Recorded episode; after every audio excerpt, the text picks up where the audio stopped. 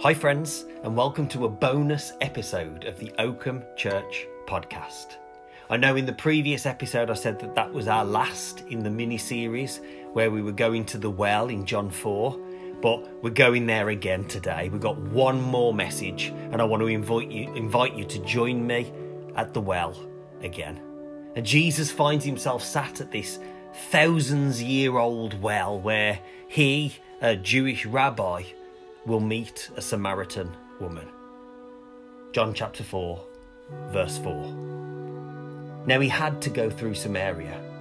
So he came to a town in Samaria called Sychar, near the plot of ground Jacob had given to his son. As he was tired from the journey, he sat down by the well. It was about noon. When a Samaritan woman came to draw water, Jesus said to her, Will you give me a drink? His disciples had gone into town to buy food.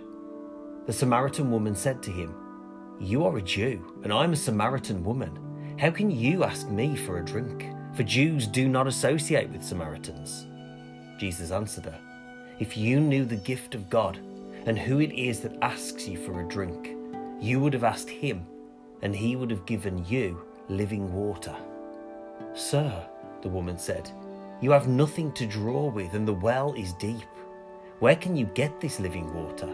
Are you greater than our father Jacob, who gave us the well and drank from it himself, as did also his sons and his livestock? Jesus answered, Everyone who drinks this water will be thirsty again, but whoever drinks the water that I give them will never thirst. Indeed, the water I give them will become in them a spring of water welling up to eternal life.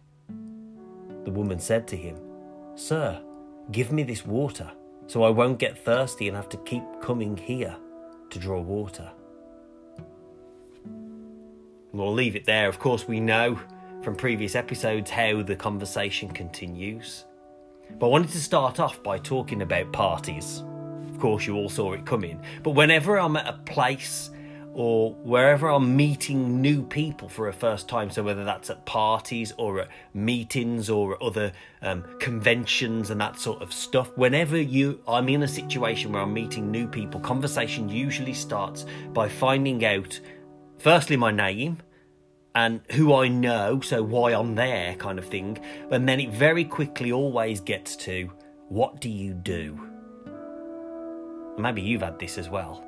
What do you do?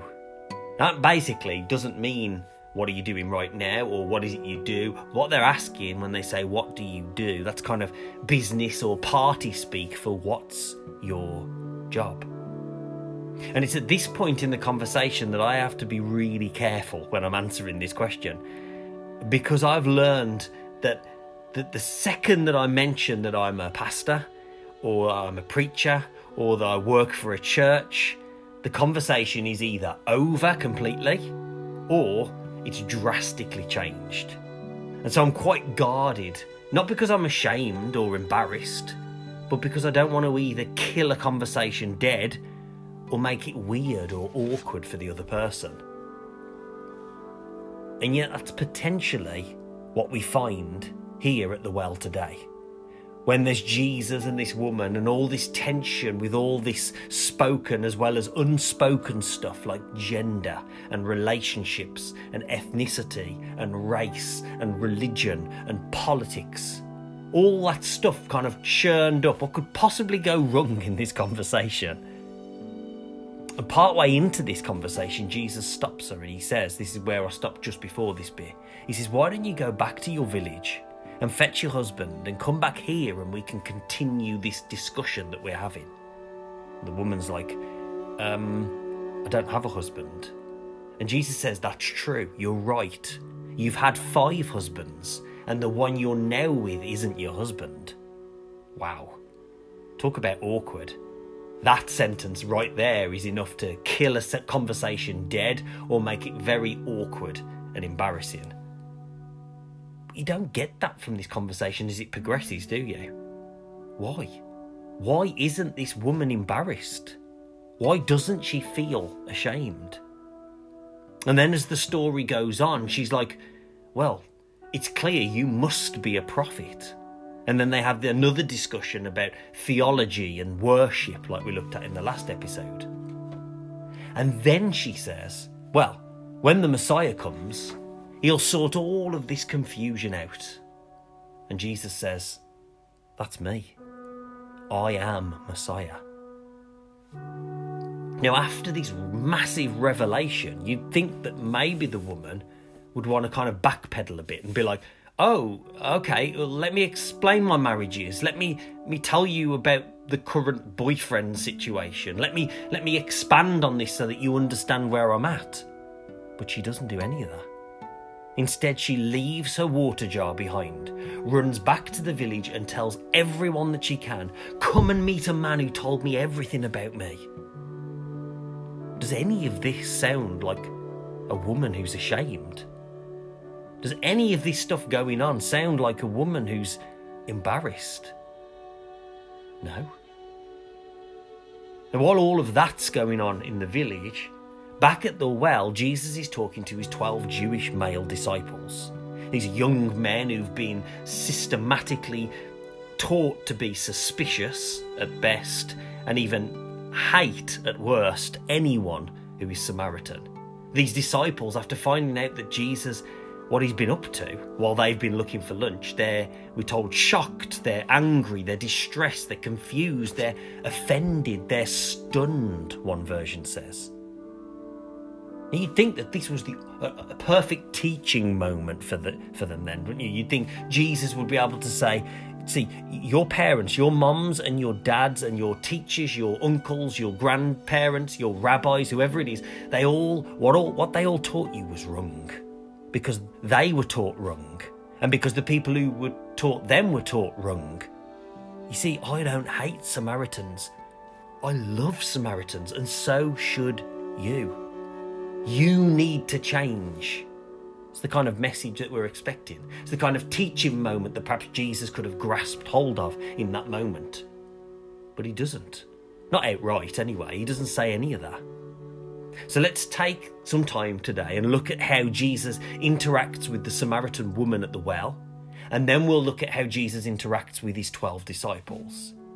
What I want us to do is to look for Jesus using any kind of shame in this story.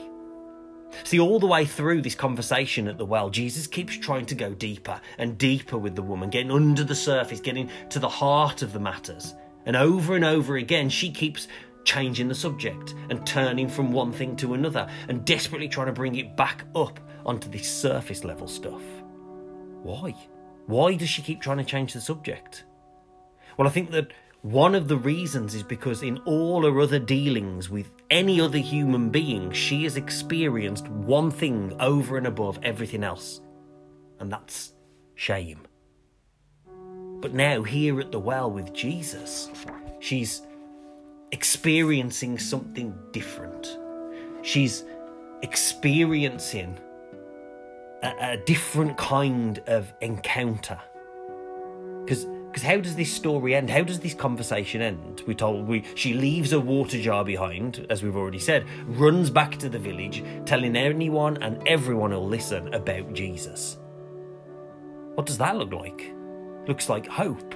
It looks like joy. It looks like excitement. It looks like optimism. It looks like the exact opposite of shame. There's no shame at the well that day. Jesus never uses shame or condemnation. And so as we come to the well today, we find no shame or condemnation there either. It's spirit and it's truth in love. And then back at the well with the disciples, with all those kind of side eyed looks and things secretly thought but unspoken, and those things muttered and whispered under each other's breath to each other, all those side eyed glances, all that suspicion and hatred and fear and racism. Jesus never once shames or condemns those disciples. And Jesus' words and his actions and his posture and his heart are less about declaring and more about demonstrating his love for Samaria and for Samaritans as a whole and for that woman as an individual at that well that day. You see, Jesus is a builder. Friends, the question today for us is do our words break people down or do they build people up? What kind of people will we be? Because it's about spirit and it's about truth in love. Okay, so if this is about shame or not about shame, depending on which angle we're coming at it from, why do we as humans use shame? Why is that a tool? Why is that something that we're able to, to use and misuse and abuse? Why are we able to use that to, to do things to ourselves, but also to do things to others? One reason is fear. Because of fear, we use shame to try and control ourselves and to try and control other people around us. Unfortunately, throughout history, my job as a pastor has been a position that's been used and abused for power and for position over and over again. One of the ways that it's been done is through shame. By making one person or one group of people ashamed, and by making one person or one group of people feel better about themselves. But shame and condemnation and embarrassment and guilt has never produced anything that lasts. But even though it doesn't work, fear has been able to keep fueling it. Fear has been able to keep that shame going and going and going. It's why things like racism and sexism and bigotry have been such a commonplace problem throughout all of human history. Because if we can make those people over there the bad guys, then we can, temporarily at least, make us feel better about ourselves over here. We can convince ourselves that we're the good guys. We use shame because of fear. But just listen to what Paul says in Romans 8. This is the, the Passion Translation. Now the case is closed. There remains no accusing voice of condemnation against those who are joined in life union with Jesus, the Anointed One. No accusing voice of condemnation. It's done. It's over. It's finished. And so, this accusing voice of condemnation should not be a part of the Church of Jesus. Not from the stage, not from the leadership, not from our social media, not from anyone participating in any gatherings. So, friends, church, if I'm able to call you that, we make a stand here and now that we're not going to use the accusing voice of condemnation anymore. We cannot try to use hate to divide hate. Only love can drive out hate. Martin Luther King Jr. famously said that. But back to our story, back at the well, just just look at this newfound hope and joy and excitement and life that this woman has. Look at how Jesus talks to and deals with his disciples at that same well. Hear this from 1 John 3, verses 18 and 19. Dear children, let us not love with words or speech but with actions and in truth. This is how we know that we belong to the truth and how we set our hearts at rest in His presence. He's talking about love in action. Back to John 4, back to the well, back with Jesus' encounter with the woman, and then later Jesus' encounter with those 12 disciples. What do we see? Love in action. Instead of Jesus condemning, He's demonstrating his love in action. And then 1 John 3, carrying on, verse 20 says this If our hearts condemn us, we know that God is greater than our hearts, and he knows everything. Not even just if our hearts condemn us. We could change that slightly and say when our hearts condemn us we can know that God is greater even than our hearts. Just look around. On the news, on social media, talk to anyone, anywhere. And you will quickly realize that there's a lot of fear in our country right now. There's a lot of fear and anxiety and worry in our communities right now. There's a lot of fear in our world right now. But the Bible tells us that the only antidote to all of this fear that we see around us, and maybe the fear that we feel within us, the only antidote is perfect love. There is no fear in love, the Bible says. That perfect love casts out all fear, and that we love because He first loved us. See, because of our fear, we feel condemned, embarrassed, ashamed, because we haven't been perfected in love. Friends, we need this well again. We need the revelation that this woman gets at this well. We need to focus on the love of Jesus like we've never done before. Because it takes this kind of realization of just how much I'm loved that will then move me towards loving people that I don't. And it'll take this kind of revelation to just how much you are loved listening to this podcast right now that will then move you and drive you towards loving the people that you're not loving at the moment. Friends, may you experience that love in action and may it drive you to do the same. Grace and peace.